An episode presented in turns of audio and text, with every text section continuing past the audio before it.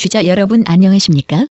1월 첫째 주 주간 KBIC 뉴스입니다. 고용노동부는 올해부터 장애인을 의무 고용해야 하는 사업주가 장애인을 고용하지 않을 시 한 명당 최소 월 75만 7천 원의 부담금을 내야 한다고 발표했습니다. 장애인 고용 부담금이란 상시 근로자를 100명 이상 고용하고 있는 공공부문 및 민간기업 중 장애인 의무 고용률을 지키지 않은 사업주에게 부과하는 부담금입니다. 현재 올해 장애인 의무 고용률은 국가기관 공공기관이 3%%, 민간기업 2.7%%로 의무 고용 인원 대비 고용 중인 장애인 근로자 비율에 따라 장애인 고용 부담금을 1인당 최소 월 75만 7천 원, 최대 월 126만 270원 납부해야 합니다. 사업주는 오는 31일까지 전년도 의무 고용 미달 인원에 대해 자진 신고하고 납부해야 한다고 고용부는 설명했습니다. 산림청 국립자연휴양림관리소는 장애인 우선 예약 객실을 이달부터 기존 14개에서 21개로 확대 운영합니다. 국립자연휴양림은 지난 2008년부터 유명산 자연 휴양림 등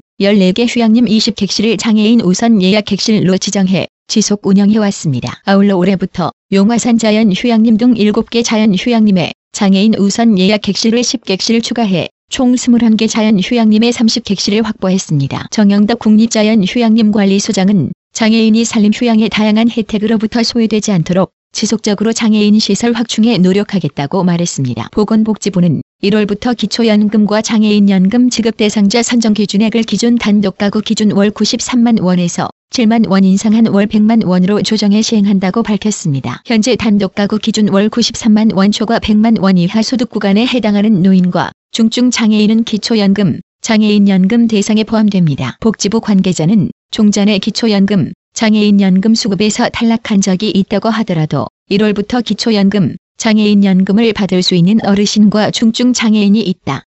며 신청을 안내하고 홍보를 강화해 나갈 계획.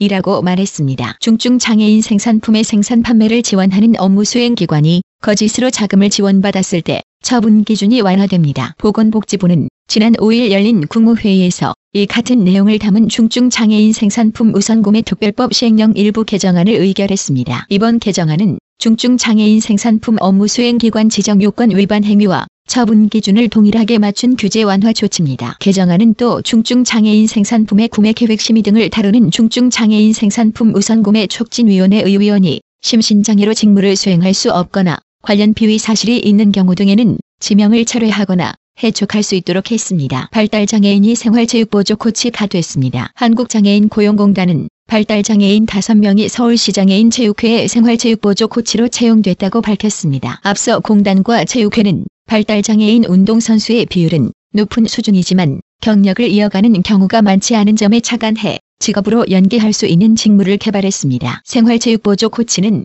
전국체전 등 대회 입상 경력이 있는 발달장애인 운동선수 중 선발하며 메인 코치와 함께 중증 장애인에게 생활체육 서비스를 제공하는 일을 하게 됩니다. 장애인 국가대표 및 은퇴 선수들의 모임인 대한패럴림피언 클럽은 지난 4일 개발도상국 유망주들을 2020년 도쿄 패럴림픽까지 후원한다고 밝혔습니다. 후원금을 받는 선수는 모로코의 휠체어 테니스 선수인 17살 이스마일과 에콰도르의 수영 선수 20살 마리아 벨렌입니다. 두 선수는 지난해 6월 대한장애인 체육회가 주최한 개발도상국 초청 장애인 스포츠 개발 캠프에서 두각을 나타냈습니다. 패럴림피언 클럽은 두 유망주에게 각각 매달 5만 원의 후원금을 지원할 계획이며 우리나라에서 열리는 각종 국제대회 초청하는 등 지속적으로 도움을 줄 방침입니다. 패럴림피언 클럽의 홍영숙 회장은 지난해 캠프에 초청된 개발도상국 장애인 스포츠 선수들이 패럴림픽에 참가하기 위해 노력하는 모습을 보고 조금이나마 힘을 보태고 싶었다고 말했습니다. 2018년 평창장애인 동계올림픽 조직위원회가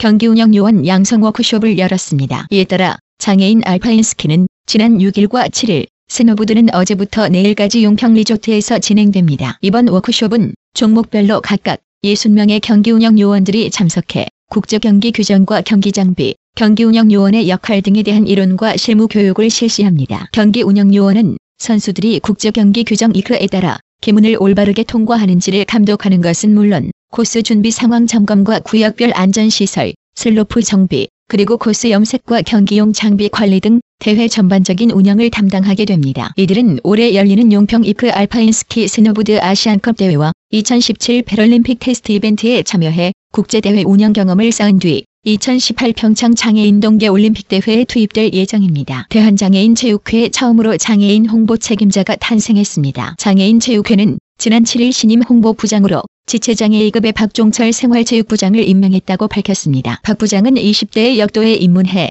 지난 2000년 시드니 패럴림픽과 2004년 아테네 패럴림픽에서 금메달을 목에 걸며 세계적인 선수로 우뚝 섰습니다. 박 부장은 지난 2003년 보건복지부 산하 한국장애인 복지진흥회에 선수 특채로 채용돼 국가대표 선수들의 훈련을 보조하는 업무를 시작으로 지난 13년간 행정가로서 능력을 인정받았습니다. 박종철 부장은 장애인의 장애인에 의한 장애인을 위한 장애인 체육회를 만들어 보고 싶다며 처음 맞는 홍보 업무지만 장애인 체육의 발전을 위해 최선을 다하겠다고 말했습니다. 인터넷 방송 다음 TV 팟에서 장애인 인권 침해가 또 다시 고개를 들었습니다. 동영상 사이트에 공개된 영상을 보면 뇌병변 장애인을 흉내 내듯 얼굴을 일그러뜨리며 몸을 꼬는 행위를 진행하는 모습이 담겼으며 해당 방송을 지켜보던 시청자들이 사과를 요구하자 틱장애인을 흉내내며 재차 농락한 모습도 포착됐습니다. 이에 대해 다음 TV 팟을 총괄 관리하는 카카오 측이 해당 방송 진행자를 내부 규정에 따라 영구 정지 조치를 내린 것으로 확인됐습니다. 카카오 관계자는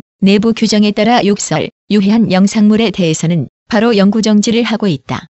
앞으로 해당 방송 진행자는 방송이 불가능하다고 말했습니다. 시력을 완전히 잃었던 영국의 한 40대 여성이 생체공학 눈을 이식받고 다시 세상을 볼 수 있게 돼 화제입니다. 외신들에 따르면 올해 49세인 라이언 루이스는 유전적 망막 질환인 망막 색소변성으로 5살 때부터 서서히 시력을 잃기 시작해 16년 전부터는 전맹에 가까운 상태로 지내왔습니다. 그러던 중 옥스퍼드 대학의 존 레드클리프 병원 의료진이 독일의 한 회사가 개발한 망막 임플란트 마이크로칩, 즉 생체공학 눈을 그녀에게 선물한 것입니다. 7개월 전 7시간의 수술 끝에 눈을 뜬 루이스는 거리를 달리는 은색 차량을 눈으로 직접 본 뒤 눈물이 솟았다. 고 기쁨을 표했습니다. 수술과 치료를 담당한 옥스퍼드 대학의 로버트 맥나른 교수는 루이스는 영국에서 최초로 생체공학 눈을 이식받고 시력을 회복한 환자라면서 NHS 영국 국민보건서비스는 수년 내에 루이스와 같은 환자들을 위한 수술 비용을 지원할 수 있을 것이라고 전했습니다. 이를 개발한 독일 회사인 Retina Implant AG 측은 이 생체공학 눈이 루이스처럼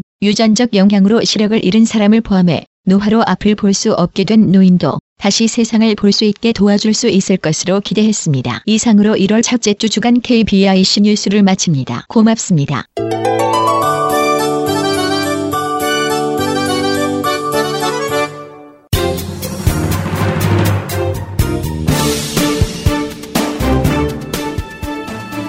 Are you thirsty for useful information or looking for something interesting?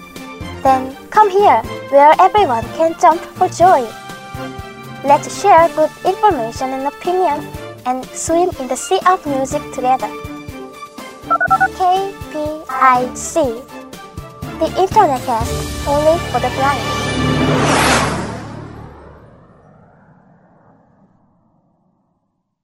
(2016년 1월의) 첫 방송입니다 오늘도 어, 여전히 함께 하는 시간이 있죠 하상 매거진 소식을 듣는 그런 시간입니다 오늘도 역시 하상 매거진 담당자 최연신 담당자와 함께합니다 안녕하세요 선생님 아, 네, 안녕하세요. 네 새해 복 많이 받으십시오 네, 선생님도 새해 복 많이 받으시고요. 여전히 네 계속해서 또 2000 저희 방송을 2012년 한 3, 4년 5년 정도 해 오셨잖아요. 같이 방송해 오셨는데 또 해가 그렇죠, 네. 바뀌어서도 함께 하게 되는데 먼저 청취자분들에게 새해 인사 해 주시죠. 네, 새해 복 많이 받으시고요. 2016년에도 어, 더 많은 관심 부탁드립니다. 네. 많은 관심과 또 많은 사랑 부탁드리면서 2016년 1월에 또 화상 매거진 소식들 하나씩 들어보도록 할까요? 네, 어, 하상 매거진 2016년 1월 소식부터 전해드릴게요. 네. 1월 하상 매거진의 첫 포문은 저희 하상 시각장애인 복지관의 김홍식 관장님이 신년사로 열었습니다. 네. 다음 지난해 그 동양철학 박사이신 장창원 선생님께서 기고해 주신 테마 칼럼 철학이 담긴 노랫말 들여다보기 코너는요. 올해부터는 생각하는 동화, 다시 읽는 동화, 뭐 어떤 다채로운 해석을 할 수 있는 동화라는 의미의 사색 동화로 진행하게 되는데요. 음, 네. 1월 1월의 사색 동화 제목은 그 후로 오랫동안 행복하게 살았다입니다. 음. 네, 그 첫 번째 동화는 순결한 흰색 백설공주이거든요. 네. 너무나도 잘하는 그 명작 동화로 소개되고 있는데요. 여느 동화도 마찬가지겠지만 그 마지막 문장은 대체로 그 후로 오랫동안 행복하게 살았답니다로 끝맺잖아요. 그렇죠. 네, 그래서 이제 가끔 저희가 아, 그 후로 정말 오랫동안 행복하게 살았을까? 살았는지 그 훗이야기가 좀 궁금하다 이런 생각을 하게 되는데 네. 장창환 박사님은 과연 백설공주가 그 후로 오랫동안 행복하게 살 수 있을지 좀 다양한 해석과 또 비틀기를 통해서 동화의 뒷이야기를 상상해서 보여주셨습니다. 아, 네. 네. 그러면서 이야기 끝에 박사님은 결혼을 생각하는 젊은이들은 사랑하는 사람과 결합해서 가정을 이루면 그 후로 행복하게 오랫동안 살았답니다로 인생을 끝맺을 것이라고 기대하지만 삶은 사실 이러한 기대를 너무도 쉽게 배반하면서 그 후로 오랫동안 행복하게 어, 위한 구체적이고 현실적인 노력 없이 음. 타인에게 의존해서 주어진 행복이란 아마도 뜬구름일지도 모른다는 이야기로 끝을 냈습니다. 아, 되게 참 많은 분들이 읽으면서 행, 단순히 행복은 그냥 주어지는 것이 아니라 노력도 동반되다 이런 네. 얘기를 담기겠군요. 네, 사실 백설공주의 행복의 조건이 동화 속에서는 아름다운 미모였잖아요. 그렇죠. 물론 그것 때문에 예, 고난도 당하지만. 네. 네, 그런 것들을 좀 구체적으로 그러니까 어, 현실에서 만약에 음. 그 사람이 어, 아름다운 외모 외에 네. 성격이라든지 뭐 어, 그런 것들은 어떻게 이후에 결혼 생활에서 어떻게 어, 행복을 이끄는데 뭐 방해 요소가 되는 부분은 없었는지 이렇게 음. 좀 재미있게 이야기를 풀어주셨거든요. 네, 네. 한 번쯤 읽어보시면 재미있게 예, 생각해 볼 수 있는 이야기가 될 것 같습니다. 그렇겠습니다. 네. 네, 다음은 타임머신의 주제로 시작되는 이- 이달의 코너입니다. 올해부터는 문헌정보사업부의 민혜경 부장님께서 이 코너의 지피를 맡아서 수고해. 주시게 되었는데요. 네. 예, 1월의 테마는 커뮤니케이션, 통신의 역사 속으로입니다. 통신이라는 사실 개인이나 집단이 서로 정보를 주고받는 모든 일을 가리키는데 정보를 전달하는 수단 방법이라 수단이나 방법에 따라서 그게 사람에 의한 통신이 있고 음. 봉화나 수기 등 가시적인 신호에 의한 통신이 있고요. 또 우편에 의한 통신, 전기 또는 전자기적인 신호에 의한 전기 통신으로 분류할 수 있거든요. 네. 이는 대체로 통신 기술이 역사적으로 이러한 순서로 발전해 왔다는 것을 의미하기도 하는데요. 음. 오랜 시간에 거쳐서 변화되어 온 통신 기술 중에는 이미 사라진 것도 있고요. 그렇죠. 현재까지 여전히 이용되고 있는 기술도 있어서요.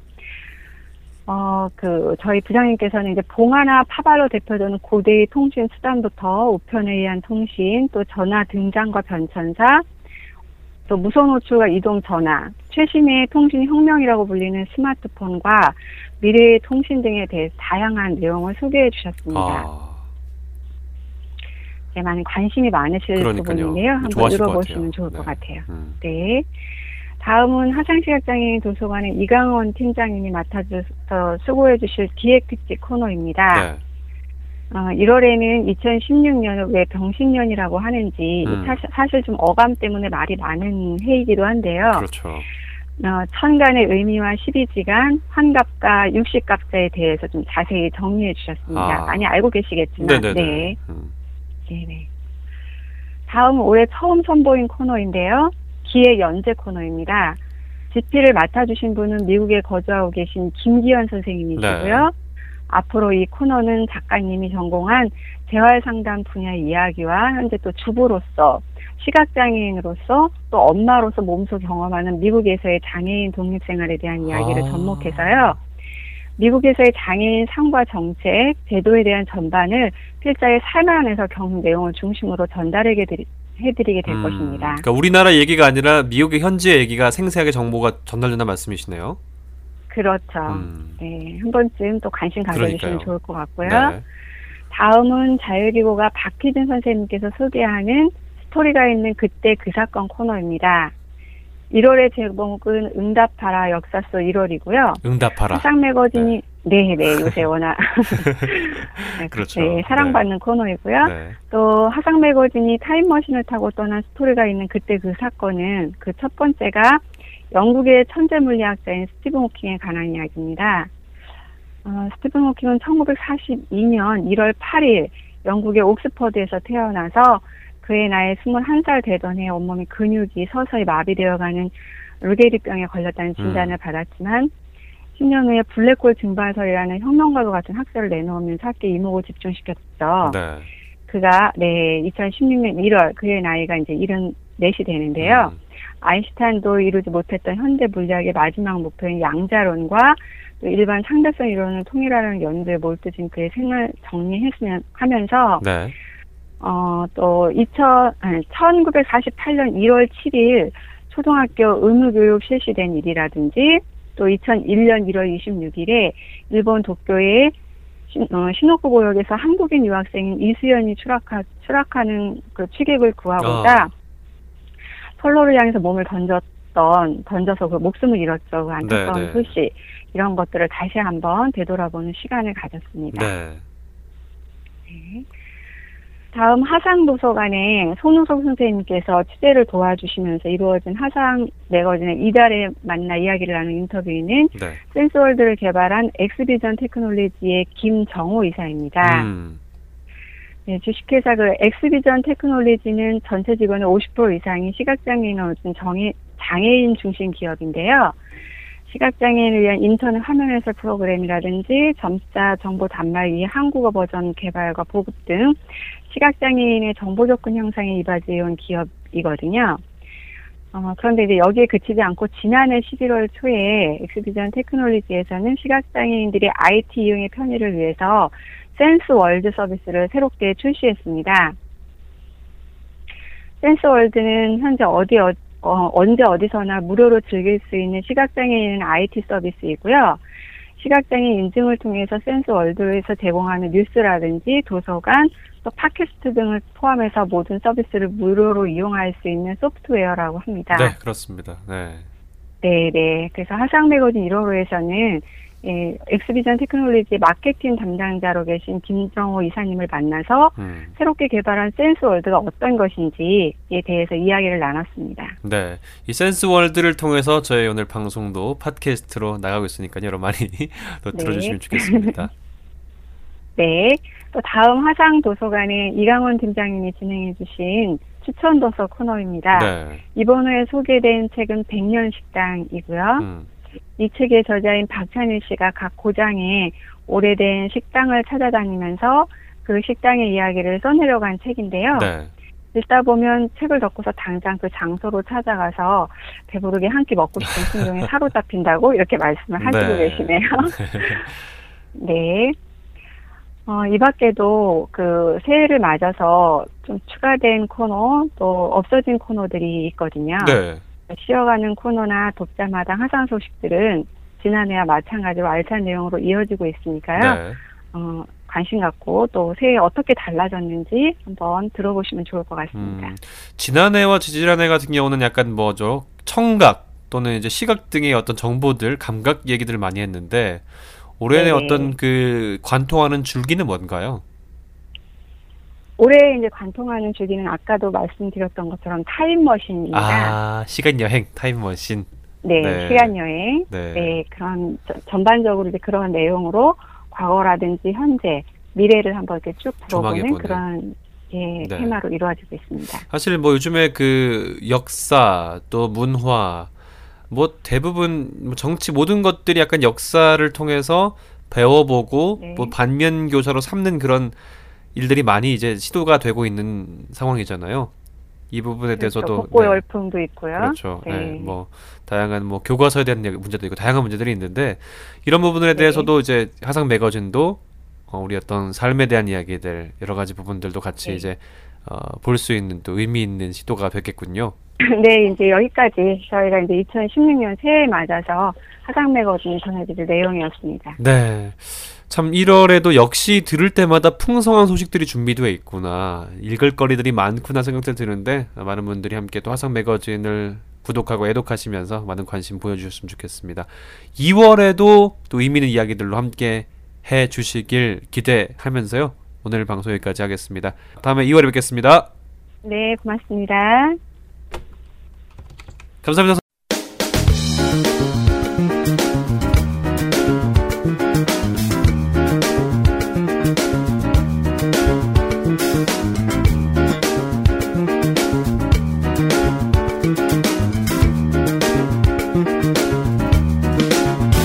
지금 여러분께서는 한 주간의 장혁의 소식을 정리하는 KBIC 한라인을 듣고 계십니다.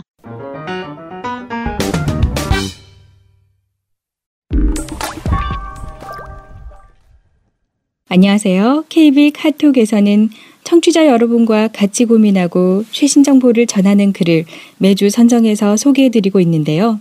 이번 주 KB 카톡에서는 한국시각장애인연합회 중앙회 이병돈 회장의 신년사를 낭독해드리겠습니다. 신년사 안녕하십니까. 이병돈입니다. 숨가쁘게 달려온 한 해가 저물고 희망과 꿈을 품은 일출과 더불어 2016년의 새해가 힘차게 밝았습니다. 원숭이 해인 2016년에는 사랑하는 100만 시각장애인과 그 가정에 항상 웃음과 건강이 함께 하시기를 기원합니다.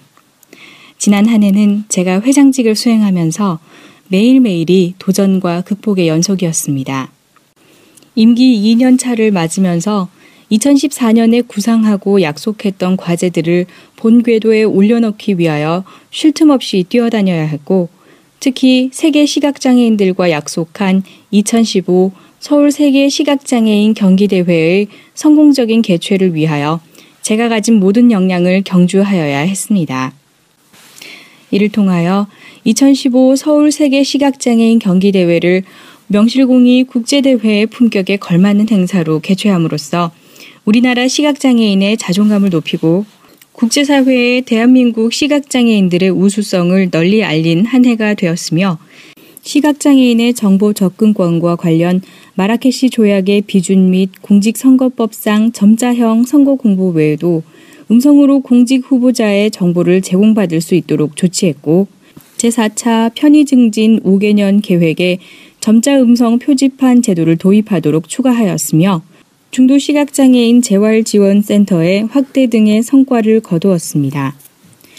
사실 지금 와서 뒤돌아보면 2015 서울 세계 시각장애인 경기대회의 성공적 개최는 우리 100만 시각장애인 및 가족 여러분의 전폭적인 지원과 성원 그리고 불철주야 대회 준비를 위해 헌신적으로 노력한 대회 준비 관계자 그리고 시각장애인의 일을 자기 일처럼 지원해 주신 분 모두가 함께 빚어낸 기적이라 생각합니다. 제가 처음 임기를 시작할 때 대회 개최권만 획득한 상태에서 예산 한 푼 경기장 한 곳도 확보되어 있지 않았으며 2015년 1월에서야 정부 예산 등이 확보되어 대회 개최 준비를 위하여 본격적으로 추진할 만큼 매우 불투명한 상태였음에도 불구하고 모든 난제를 넘어 전 세계 58개국 약 6천여 명이 참가하는 대회를 일구어낸 것은 우리나라 시각장애인의 저력을 세계에 떨친 매우 중요한 이정표가 되었다고 생각합니다. 이 자리를 빌려 대회의 성공적 개최를 위해 물심양면으로 노력해 주신 모든 분들께 다시 한번 감사드립니다. 국제적으로 2015 서울 세계 시각장애인 경기대회가 있었다면 국내적으로도 시각장애인의 발전을 위한 소기의 성과를 거둔 한 해라고 할 수 있습니다. 우선적으로 시각장애인의 정보 접근권 측면에서 우리나라가 마라케시 조약 비준서를 세계 지식 재산 기구에 11번째로 제출할 수 있도록 하였습니다. 이를 통하여 2016년부터 일부 국가의 발간 저작물을 저작권에 관계없이 자유롭게 점자로 전환하여 이용할 수 있게 되었습니다. 또한 공직선거법을 개정하여 대통령 선거 및 국회의원 선거, 지자체장 선거에 있어 점자형 선거 공보와 공보의 내용을 음성으로 들을 수 있도록 하는 기술적 조치를 할 수 있도록 하였으며 중앙선거관리위원회와의 지속적인 협의를 통하여 제20대 국회의원 선거 종합관리 지침에 점자형 선거 공보를 의무적으로 제작하고 음성으로 내용을 들을 수 있도록 하는 부가적인 수단을 사용할 수 있도록 함으로써 시각장애인의 알 권리 및 참정권을 보장받을 수 있도록 하였습니다. 다음으로 중도시각장애인 재활지원센터의 예산을 확대하여 시각장애인 복지관이 없는 지부 5곳과 39곳의 지회에 지원하여 중도실명 시각장애인들의 점자교육 등을 수행할 수 있도록 하였습니다. 현재 시각장애 발생 시기를 보면 선천적 시각장애인보다 중도실명 시각장애인의 비율이 거의 90%에 달할 정도로 증가하고 있습니다. 그러나 중도실명 시각장애인의 제대로 된 지원 체계가 마련되어 있지 않아 재활의 걸림돌이 되고 있는 것이 현실입니다. 이에 따라 앞으로도 올해 성과에 만족하지 않고 중도시각장애인 재활지원센터의 전국 지원을 위하여 더욱더 노력할 것입니다. 다음으로 시각장애인을 위한 편의시설의 확충과 온전한 편의시설 설치를 위하여 편의증진 5개년 계획에 시각장애인 편의시설 모니터링 및 점자 음성 표지판의 확대 등을 위한 법령 개정 등이 명시될 수 있도록 하였습니다. 사실 시각장애인을 위한 편의시설은 정보를 얼마나 정확하고 안전하게 주느냐에 관건이 달려 있다고 해도 과언이 아닙니다. 그러나 현실적으로 설치되는 편의시설은 잘못 설치되거나 정보가 잘못되어 있는 등의 문제가 발생하고 있습니다. 앞으로는 시각장애인 편의시설 모니터링을 좀 더 강화함으로써 이러한 문제를 해소하고자 합니다. 다음으로 대책 없는 장애인 등급제 폐지를 저지하였습니다. 정부에서는 장애인 등급제 폐지를 대통령 공약으로 삼고 이를 추진하였으나 장애인 등급제 폐지 후 발생할 수 있는 서비스 제공 및 지원 등에 관한 대책이 거의 마련되어 있지 않았습니다.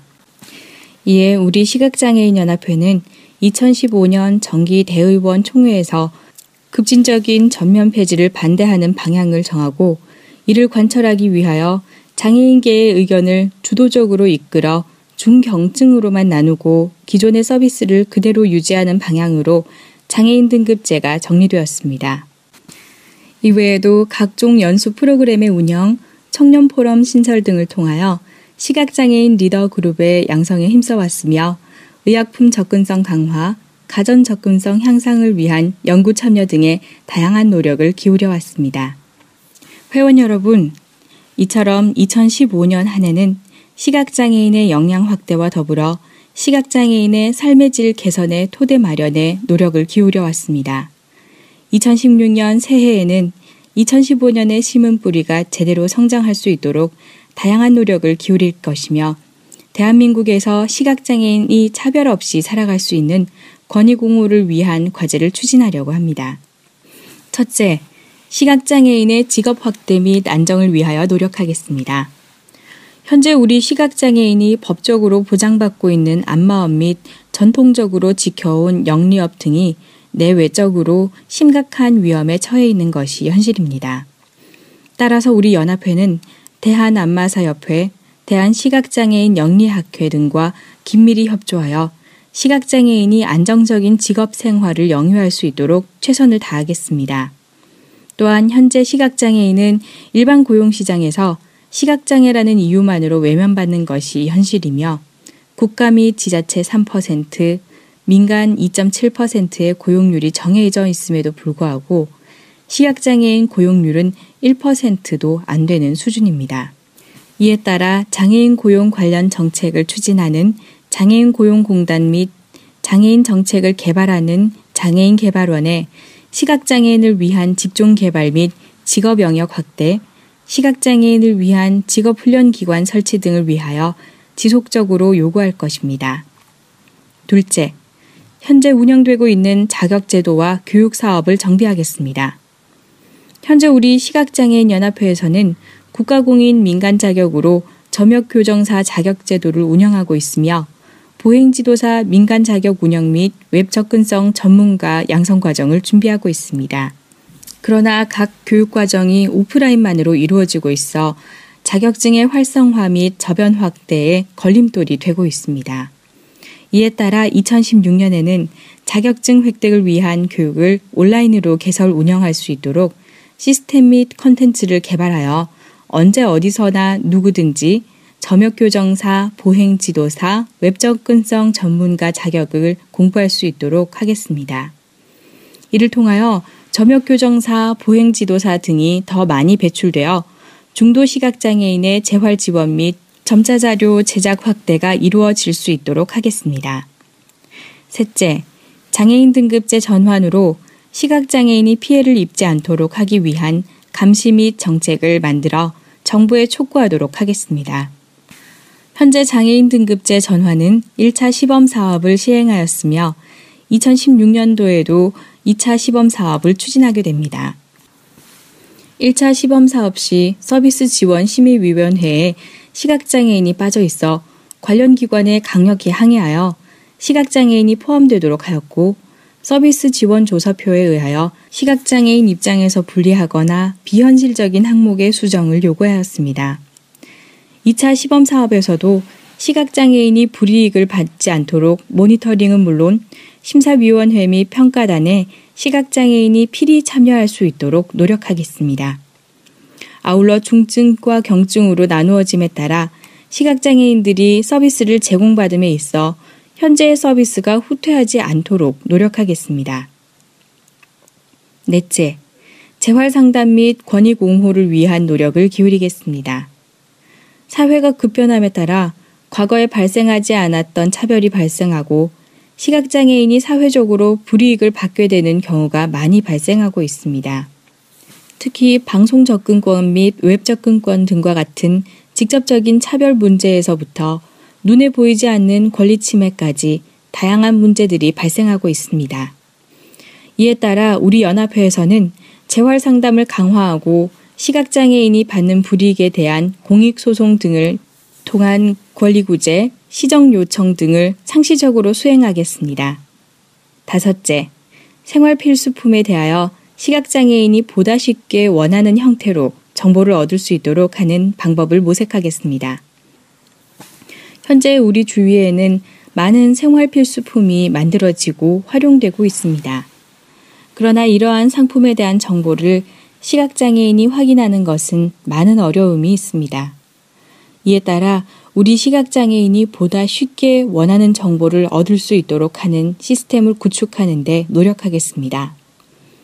사실 이 부분은 2015년에 강력하게 추진하고자 하였으나 재원 확보 등이 원활히 이루어지지 않아 세부 계획만 수립하고 추진하지 못하였습니다. 따라서 2016년에는 세부 계획이 현실화될 수 있도록 재원 확보 등을 위하여 노력하겠습니다.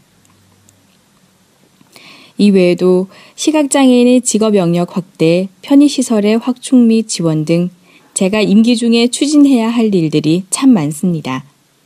앞으로 남은 2년여 임기 동안 시각장애인의 삶의 질이 한 걸음이라도 나아질 수 있도록 노력하겠습니다. 그러기 위해서는 정부 및 제도권과의 갈등, 예산의 확보, 시각장애인계의 공감대 형성 등 선결해 나아가야 할 일들이 참으로 많습니다. 이와 같은 상황에서도 제가 이러한 일들을 굴하지 않고 추진할 수 있는 것은 제 뒤에 100만 시각장애인 및 가족 그리고 우리 회원님들이 있기 때문입니다. 제가 하는 일이 항상 모든 시각장애인들에게 당장 이익이 되거나 삶의 질을 급진적으로 변화시킬 수는 없습니다. 그러나 저의 이러한 노력이 우리 세대 혹은 우리 뒤를 따라오는 시각장애인 후배들에게 빛과 소금이 될 수 있도록 최선을 다하겠습니다. 2016년은 정치적으로도 매우 중요한 해입니다. 바로 20대 국회의원 선거가 있기 때문입니다. 저나 여러분들이 우리의 과제를 달성하기 위해서는 우리의 목소리를 정치적으로 대변해 줄 수 있는 사람이 등원해야 합니다. 그동안 추진된 장애인 관련 많은 법령과 제도들이 바로 이러한 분들이 국회에 있었기 때문입니다. 따라서 올바른 지도자가 우리의 목소리를 대변할 수 있도록 적극적으로 투표에 참여해야 하겠습니다. 병신년 한 해에는 우리 100만 시각장애 가정에 건강과 함께 풍요로움이 가득한 한 해가 되기를 기원합니다. 한국시각장애인연합회 회장 이병돈 고맙습니다.